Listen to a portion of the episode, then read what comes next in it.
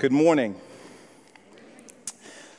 Okay, we are in the second week of a, a series that we are calling Story Time. And uh, uh, I grew up in uh, the home of a pastor uh, with a mom who loved the scriptures. And from an early age, she would just open these Old Testament classics and read them to us. And then we would be transported and feel like we were there smelling and, and tasting um, the moments in the Old Testament. And um, as I've gotten older, what I've realized is that those stories were actually more powerful than I was aware of at the time.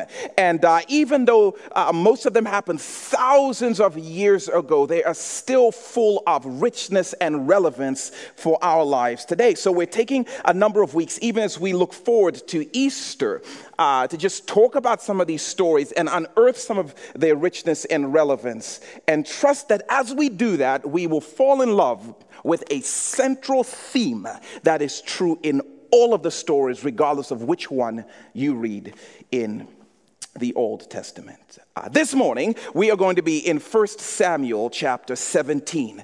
Uh, and we're going to look at one of probably the most well known stories of the Bible, one you may have heard of, a story um, about David and a giant called Goliath. 1 Samuel chapter 17. Um, and uh, even as you turn there, let me just give you a little bit of background, a little bit of backstory to this character named David that we are uh, about to meet. When we are first introduced to David, which happens in 1 Kings, uh, 1 Samuel chapter 16, uh, David is honestly an, an afterthought he is so insignificant that he is an afterthought in his father's own mind. So, as the story goes, God uh, uh, wants to replace the king in Israel. He wants to choose a new king. And in order to do that, he, he taps his human representative, a guy named Samuel, and tells Samuel, I want you to go to the home of a man named Jesse because I'm going to pick one of his sons to be the next king of my people, the people of Israel. So, Samuel heads to Jesse's house. And when he gets there, Jesse, as a proud father, parades his boys in front of Samuel these beautiful, buff, bacheloresque type of boys are paraded in front of Samuel. It doesn't take Samuel too long to realize that it is none of these guys. Are you sure you don't have another son? And almost as an afterthought, and almost as though slightly embarrassed, Jesse says, Well, I guess technically I have one but trust me, he's an unsophisticated chap. It could not be him by any stretch whatsoever. He's a he's a shepherd.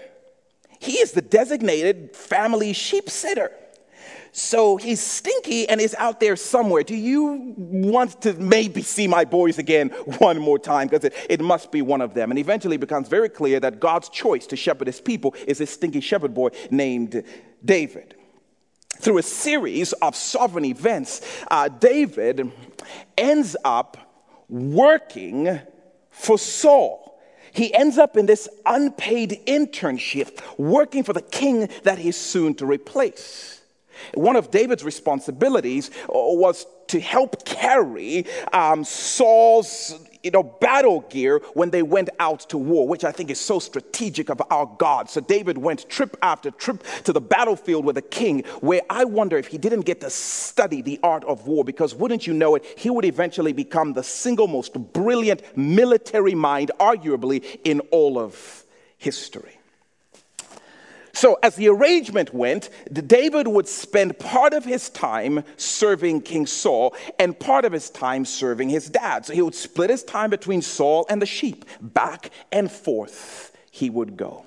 And that's the situation in David's life when we jump into the story in 1 Samuel chapter 17. So, uh, we'll start at verse 1. Here's what it says It says, Now uh, the Philistines gathered their forces for war and assembled at Socoh in Judah.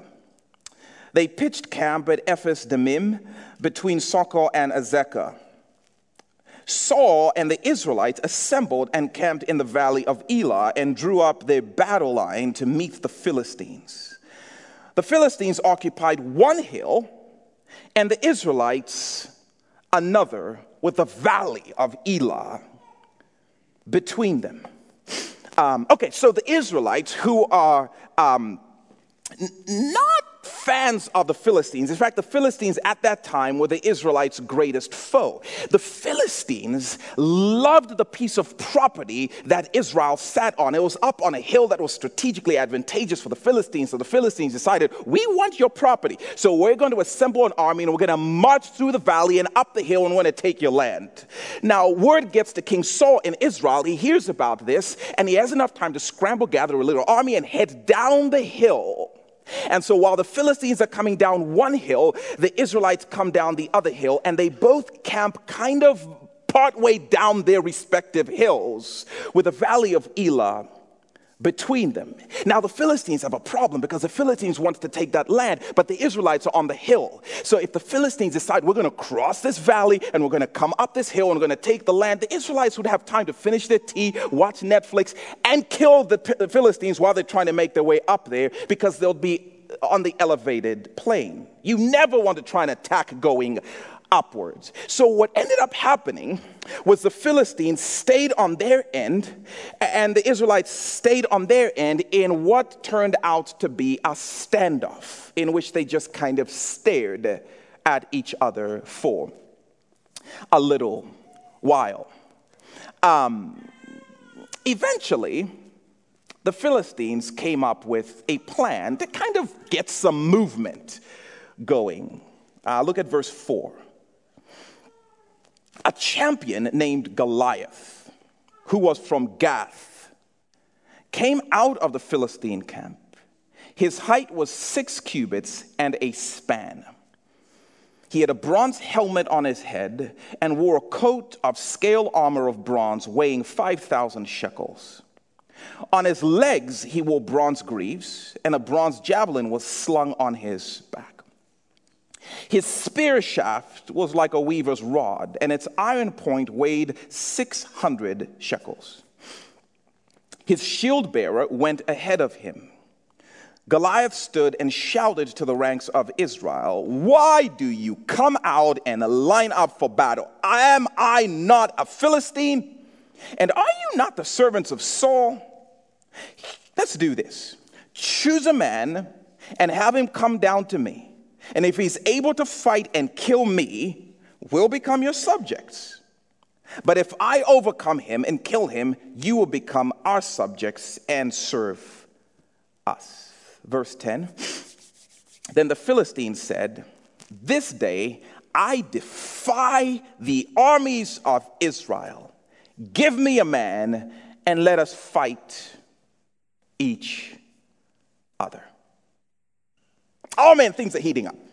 So this guy named Goliath steps into the valley of Elah and he makes a proposal. Hey, instead of staring at each other in this ridiculous standoff, how about we do this? I'll stand as a representative of our superior Philistine nation. And, and, then you guys can send one of your JV Boy Scouts to stand as a representative for your pathetic Israelite nation. And we fight. If your guy wins, we become your slaves, we become your subjects, we bow down to you. But when I win, just saying, you all become our subjects. You all become our slaves. And we get that strategically advantageous piece of territory that you all live on. No need for massive bloodshed. Mano y mano, winner takes all. Okay, sounds like um, a, a, a fine proposal um, except for the fact um, that the guy making the proposal, he's a giant. That matters. He is a giant. Conservative historians um, get into a feud about the actual size, the height of Goliath. But the conservative historians would say Goliath was probably six foot nine inches tall. So, about an inch taller than LeBron James. But in either case, he would have been severely oversized compared to the average Israelite soldier. But it is more likely that Goliath stood nine feet nine inches tall.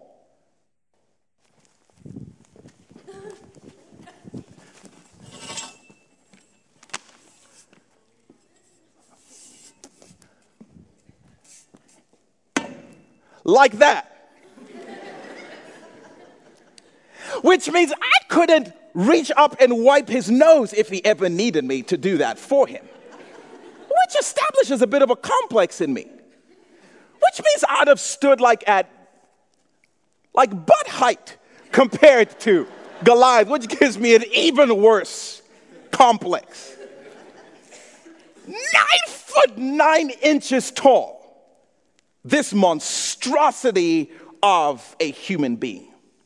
And on top of that, it says that he wore a vest of armor that weighed 126 pounds. He is hauling around the weight of an average human being on him.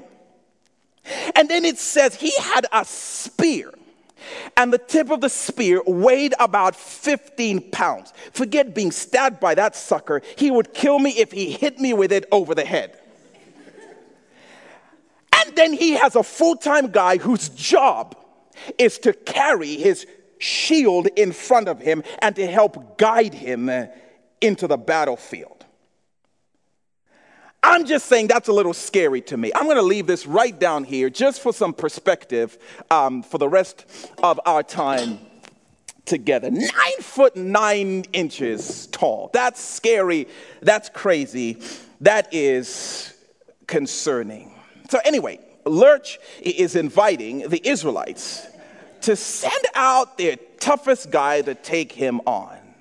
And I'm just saying, if I'm Israel's military consultant I'm advising them with a strong nope, a solid negative on this proposal. You know, that's like going to Lincoln Elementary School and saying, listen, kids, here's the deal. You send out your best basketball player, and uh, he gets to play one on one against LeBron James. Now, both of them are babies, but LeBron James at least is bigger and has more experience. But they go just saying, this is, we just preach truth here. So, but you get to play him one on one. And here's the deal if your little sixth grade girl beats LeBron James, then all of Lincoln Elementary School students get to divvy up the collective salaries of all of the NBA players. But if LeBron James happens to beat this little sixth grade girl, then all of you stay in the grade you're in now forever and ever and ever and ever. And the teachers stay in the grades they are teaching right now forever and ever, no spring break included. I'm just saying, if I'm, you know, part of the general council uh, to the Lincoln Elementary School administration, I would advise a solid no on that particular crazy proposal. Um, not only is this a terrifying thought, dying at the hands of this monster, but there's the added pressure of everyone's fate being in your hands if you lose. Look at verse 11. On hearing the Philistines' words, this is profound scripture. Saul and all the Israelites were dismayed and terrified, which in my theology, is just smart. That's a smart move. There is a time to pee pee your pants in fear. And when a nine foot nine giant is calling you out to do the tango of death, that qualifies as such an occasion, if you ask me. And so for 40 days, they're in this standoff. And that's exactly what happened. The giant would come out every single day and he would just mock their manhood. And he would just mock their people. And he would just mock their God. And they did the smart thing, kept their mouths shut, and hid. Just hoped he would get eventually tired of mocking them and the Philistines would go away. The Israelites, make no mistake about it, were utterly humiliated, but silver lining, they were also alive. Great question, though. Where's David? I mean, this story is kind of about him. Where is David? Great question. But remember how David was splitting his time between Saul and the sheep. This happened to be one of those um, battle occasions which kind of conflicted with a prior engagement of David's calendar um, to shepherd. And so he wasn't there on this particular occasion. He had no idea what had been going on um, to this point. That was until his dad asked him to run an errand for his brothers who were in this embarrassing standoff. Look at verse 17. Let's jump down a few verses. Now, Jesse said to his son David, Take this ephah of roasted grain and these 10 loaves of bread for your brothers and hurry to their camp. Take along these 10 cheeses to the commander of their unit. See how your brothers are and bring me back some assurance from them, because it's been a while. Verse 19 They are with Saul and all the men of Israel in the valley of Elah fighting against the Philistines. um, this is funny to me. You know when people think what you do is actually more impressive than it really is? That's kind of this situation, right? My boys, they're fighting. Soldiers, warriors, I tell you, says dad. Little does he know. So take them some treats, David. Um, they'll need the strength. You know how, you know, running and hiding can work up an appetite. So, anyway, David, who's probably in his late teens at this particular time, ends up in the epicenter of one of the most incredible stories in history because his dad asked him to do him a favor on behalf of his brothers. I'm just saying, public service announcement kids, obey your parents, and you will likely end up in a pretty epic story. Just saying, parents, you're welcome. Happy spring break. Verse 20. Early in the morning, David left his flock in the care of a shepherd, loaded up, and set out as Jesse had directed. He reached the camp as the army was going out to its battle position, shouting the war cry. Israel and the Philistines were drawing up their lines, facing each other. David left his things with the keeper of the supplies. He ran to the battle lines and asked his brothers how they were. And as he was talking with them, Goliath, the Philistine champion from Gath, stepped out from the lines and he shouted his usual defiance, and David heard it. Whenever the Israelites saw the man, they all fled from him in great fear. Again, I don't want to minimize the despair, but I can't help but notice some of the humor in this story. I mean, come on. I love how um, the Israelites would still insist on going through the daily ritual of marching to the battle lines and chanting their war cry bravely as they went. We believe that we will win. We believe that we will win. We believe Goliath is coming. Psych! And they're out. But they still insisted on this war cry every morning for 40 days. That is hilarious to me, but credits to them because they had their battle cry down to a cadence. Sadly, that reminds me a little bit too often of, of the church. If I can just pause and say that for a quick second, because you know we have our worship songs and our battle cries on Sunday down to a cadence. Week after week, we, we, we shout, The resurrected King is, is resurrecting me. And, and we're going to take the. And then Monday comes and we're like, Psych, don't ask me to invite anybody to Jesus or to invite them to church. But anyway, these cowards, let's, let's laugh at them. These guys are, they're crazy. But poetically, David arrives on the battlefield right at the same time as Goliath emerges. Verse 25. Now, the Israelites had been saying, Do you see how this man keeps coming out? He comes out to defy Israel. The king will give great wealth to the man who kills him. He will also give him his daughter in marriage and will exempt his family from taxes in Israel. Oh, this is good. Uh, Saul has got so desperate uh, that he's offering his daughter to anyone who would take on the giant because this is just humiliating. Um, obviously, Saul's daughter is not even that cute because um, 40 days and no takers. Um, even with a lifetime of no taxes included, the dudes are like, mm-mm-mm. No, sir. So, needless to say, her self esteem is high, super high. Verse 26 David asked the man standing near him, Ah, tell me that again. What will be done for the man who kills this Philistine and removes this disgrace from Israel?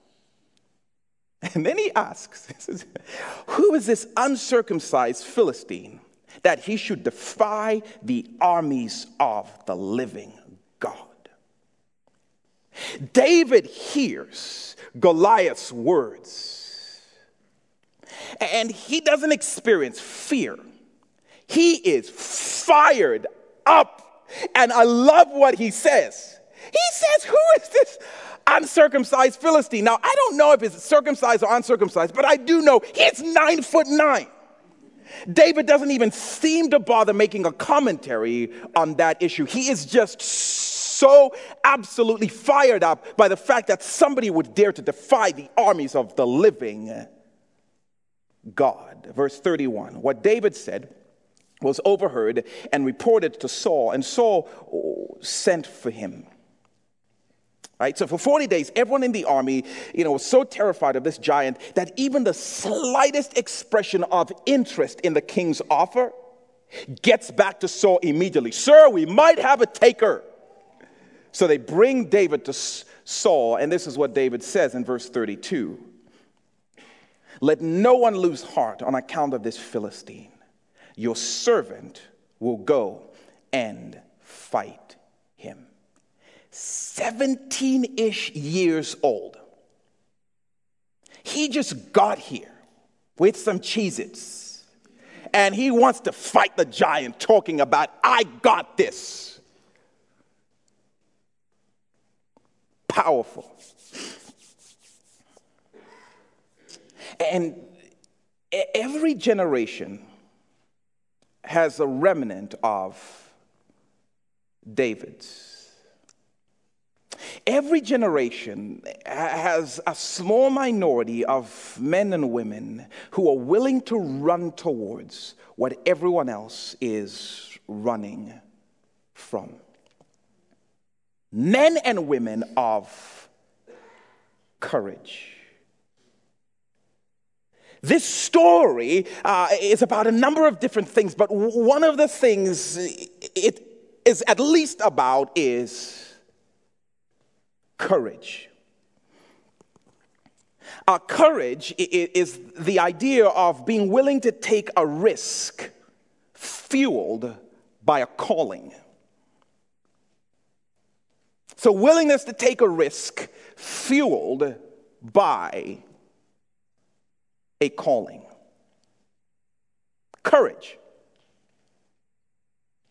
It's believing something so deeply that it defies fear, and I'm willing to go after it even at great risk. Courage.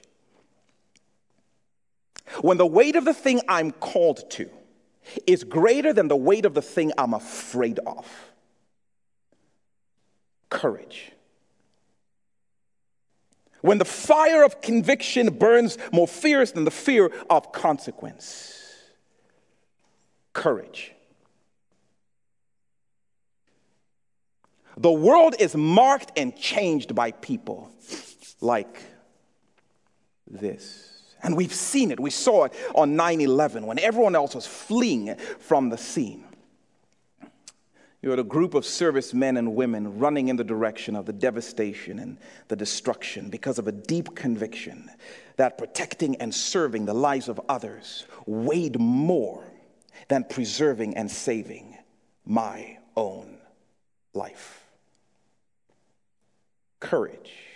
Every generation has a few people like this. We have a few people like this in business who are willing to go against the flow in directions that could absolutely undo them. But they believe something so deeply and they go after it. Every generation has a group like this in friendship who are willing to pursue and willing to enter in, even though it risks wounds and it risks rejection, courage. We see it in sports where there's a small group of people, even at the most elite level, who are willing to go all in and take the great shots and take the highest risks because they believe and are driven by something deep within. And that's true in the church. That I believe something so much, I'm willing to go all in, even if I lose it all. And again, the world is changed by people like this. And so, even though he was the ultimate underdog, with the odds stacked heavily against him, even though there is no way he should have been volunteering for this suicide mission, courage. David believed something so deeply about the honor of his God that no giant had the right to defy. And I don't care what you may or may not do to me. I believe the name of our God is sacred and his people are sacred. And whatever it costs, I am stepping in. That's courage. David believed so deeply that the people of God ought to be helped that he was willing to put his own safety aside. Please let me make this Philistine stop talking. Please. Tax exemption and, you know, little princess bride, uh, a nice side bonus. But please let me silence this fool who dishonors my God by dishonoring his people. Every generation has a remnant of the courageous who just deeply buy in and believe God's call to honor his name and to help his people. And our prayer is that this church would be filled with a remnant like that. Risk and all. And David was that guy in his time. How about you? What do you believe that deeply? What will make you risk what everyone else clings to? What will make you run in the direction of what everyone else is running away from? What would you risk to honor the name of your God? To help the people that he cares about? Are you part of the courageous few?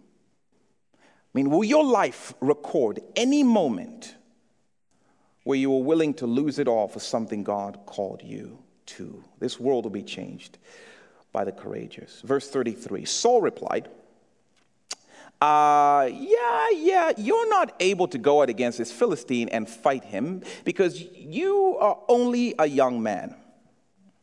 And he has been a warrior from his youth. He has been killing people since you were a baby. This is not a good idea. David insists, courage. David insists nonetheless, and he starts to give Saul some of his resume of courage. Woo, man, I want to meet this guy in heaven, top five. Look at verse 34. David said to Saul, Your servant has been keeping his father's sheep, which again, not a strong start, but he goes on. When a lion or a bear, okay, let me read that again. When a lion or a bear came and carried off a sheep from the flock. I went after it. Wait a minute. You're telling me a lion or a bear grab a sheep and you run after it. I'm just telling you right now, I would be that shepherd that's like, sometimes lions eat sheep. it's the circle of life, son. But David was a different breed of human being. He goes after the lion. But it gets even crazier than that. I struck the lion, which means you have to be pretty close to that thing. And I rescued the sheep from its mouth. That's crazy. Anyway, so when the lion turned on me, I seized that thing by its beard, poop, popped it, and killed it. I'm telling you, I want to meet this kid. That's unbelievable courage. You were telling me you grabbed a lion by his beard and killed it after you took the sheep. And the lion is like, okay, well, if I'm not going to have the sheep, I'm going to have you. But lion's going to eat, and it's going to be one of the two of you. And David said, I'll kill the lion in close combat.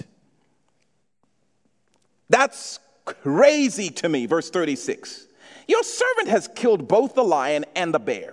This uncircumcised Philistine will be like one of them because he has defied the armies of the living God. And the Lord, who rescued me from the paw of the lion and the paw of the bear, will rescue me from the hand of this Philistine. I have experienced killing killers, but more importantly, the God of angel armies will be with me. Look at the second part of verse 37. Saul um, said to David, mm, All right, go, and the Lord be with you. I don't think it's a great idea, but it's frankly the best idea we've heard. So, sign this waiver so that when you die, you know. Um, but good luck, Godspeed. Bless your heart. Please don't lose because we'll be host on that account. By the way, um, at this point in the story, I just want to, again, file my grievance and say I'm still a strong no on this situation. Um, I would be like, the girl's not worth it, man. Pay your taxes and live. Dude gonna kill you. But regardless of what I think, apparently, this thing is so very on. So let me read what happens next, verse 38. Then Saul dressed David in his own tunic. He put a coat of armor on him and a bronze helmet on his head.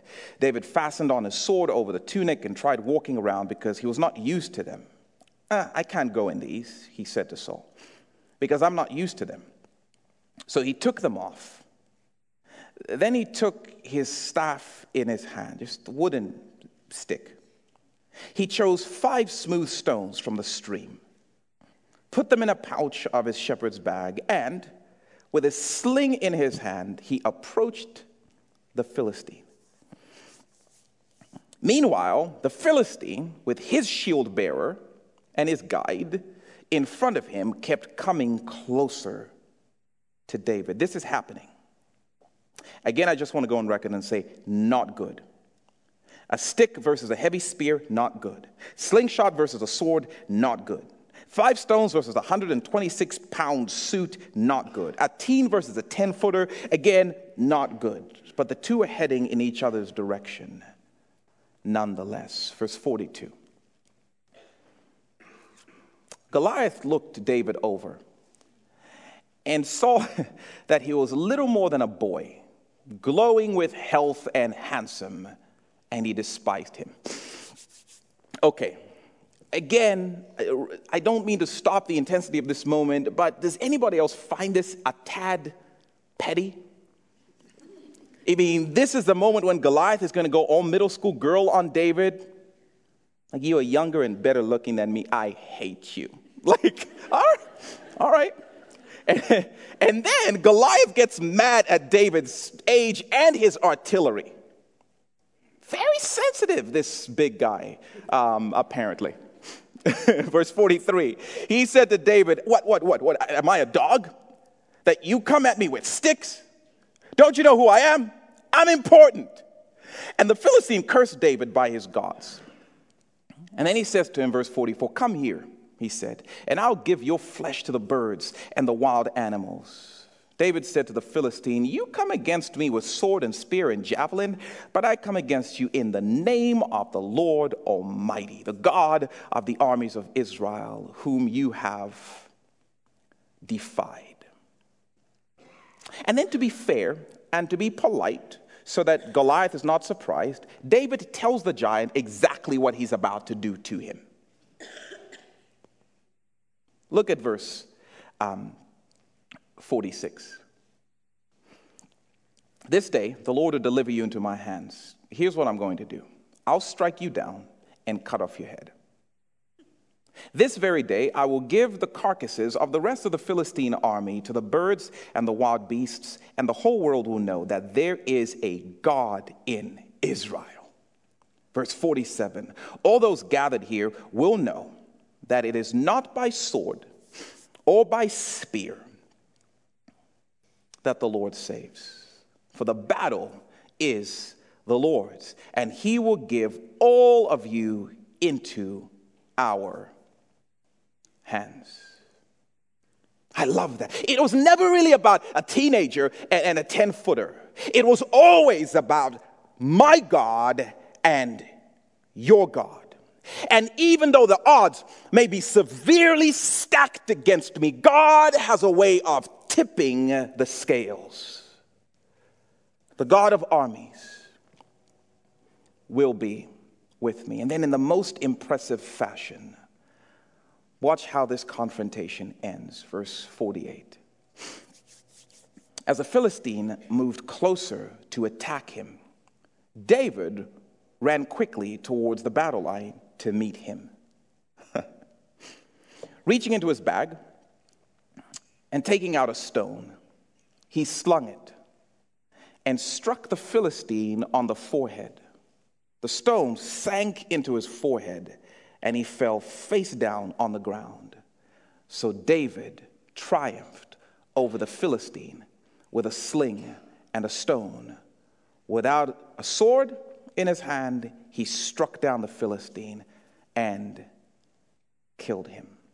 The giant came tumbling down. And then I love how the Bible kind of rubs it in, almost like a little holy trash talk going on. Oh, yeah, remember how David didn't even have a sword, uh, didn't have a shield, like he had nothing, just a sling and a stone. And that's all it took to take down the giant. Goliath is out. Verse 51 David ran and stood over him, took a hold of the Philistine's sword, drew it from the sheath. After he killed him, he cut off his head with a sword, you know, to be a man of his word, because he said he would. When the Philistines saw that the hero was dead, they turned and ran. By the way, when the Philistine army starts to run off, that's when the Israelite army, infused with a fresh dose of courage, go charging after them, come back here, you know. Um, and in this newfound courage, at the sight of the Philistine hero on the ground, the Israelites chase and strike down the Philistines. And needless to say, their carcasses are fed to the, well, it doesn't end well for the Philistines when it's all said and done. The end. Oh man, as kids, we love these stories. And now as an adult, I love these stories even more. That is such a powerful story of courage, such a beautiful story of overcoming the odds in the name of God. Such a great Old Testament classic. But, like we've said, and will continue to say, the real reason we fall in love with these Old Testament stories is because they are beautiful previews to the ultimate story about the ultimate David named Jesus. I mean, isn't this story really about a son? Who ended up on the front lines of a war because his dad asked him to run an errand from heaven to his people. I mean, isn't this story really about a son who honored his father by helping his people? People who, who, by the way, had been taunted and tormented for generations and generations and generations by the undefeated, heroic giant of sin named death, with an undefeated record. I mean, isn't this story about a high stakes winner takes all battle, mano y mano? Jesus representing his people taking on death, representing the empire of sin. If death wins, then Jesus and all of his people must become subject to death and live in perpetual fear and hopelessness. But if Jesus wins, death must become subject to him and it must set free all the captives that it's held who believe in his name. I mean, isn't this about the most courageous act of all? Jesus, for the honor of his Father and for the help of his people, willing to risk it all, running towards what everybody else had run from all their lives. Isn't this foreshadowing Jesus, who, armed with nothing more than righteousness and a wooden cross, took steps very deliberately and willingly towards the battle line of Calvary to face off against the giant called death under the sounds of mockery as death taunted him. Come on, you're gonna send me one Galilean dude to take me on? Don't you know I've never lost a day in my life? But isn't this story ultimately about the most comprehensive victory ever. Isn't this story about something we're going to celebrate two Sundays from now? Isn't this story about the day when, with one stone flung out of the way, Jesus emerged out of the tomb and leveled a deadly blow to death's forehead, rendering it powerless and setting free those who had been held captive to its fear? Isn't this story ultimately about Jesus conquering the giant of death against all odds and then chopping off his head? Because he called it, he predicted exactly what he would do after three days. And isn't this story about a bunch of us in the church who now have a little dose of courage? On account of what Jesus has done. And we start to talk trash, talking about, hello, death, where is your sting? Grave, where is your victory? Na na na boo boo, because of what Jesus has done. And now all of a sudden we start to chase down the things that used to oppress us. Ah, you're subject to me now. Fresh dose of courage. Now we start to go after the helpless on account of our great warrior who has overcome sin and death. Jesus is the ultimate David. But I think this story is more than a story about courage, though it is a story about courage. I, I wonder if this isn't also a story about faith. Courage is a risk that's fueled by calling. Faith, on the other hand, is a risk that's fueled by certainty. Courage says, I don't know how this thing will, will, will, turn out. I don't know the outcome. But I am so deeply convinced God has called me to it, I'm willing to take the risk, driven and fueled by a calling. Faith is different. Now, faith has courage to it, but faith says, no, I don't know the details, but I actually do know the outcome. I am actually convinced of the outcome. Faith is being sure of what we hope for. I'm actually convinced. So I know I'll succeed. I mean, courage is, is, when I run into a building because I'm so deeply convicted and I'm so deeply called to it, I may die in that building.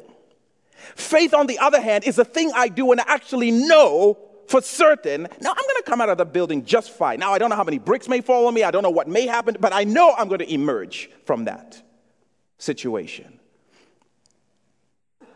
Courage is what I need when I'm the underdog. Um, you know, contrary to what I've always thought when reading this story, what if it's less a story about courage and more story about faith? Um, let me let me tell you what I mean by that. There's uh, an author, brilliant guy, Malcolm Gladwell, who has shed some interesting light on this um, story. Um, Goliath was conservatively six nine, probably more nine nine. As a giant, he likely had what was called pituitary gigantism, which made him massive, which made him terrifying, which made going against him going against the odds. A few other symptoms of this condition. Number one, um, blurry or double vision couldn't see really well.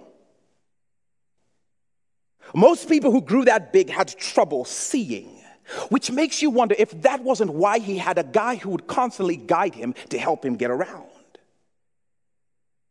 Which made you wonder if that wasn't why it took him a little while to finally figure out David's age and what David was carrying with him. David had to get so close, and then Goliath is like, wait, what? It's you. Yeah, it's taken me like 50 minutes to come down here because of blurry vision. Another symptom of this condition uh, was that he would have chronic headaches. Another symptom of this condition um, was the fact that dude was really big, therefore, dude was really slow.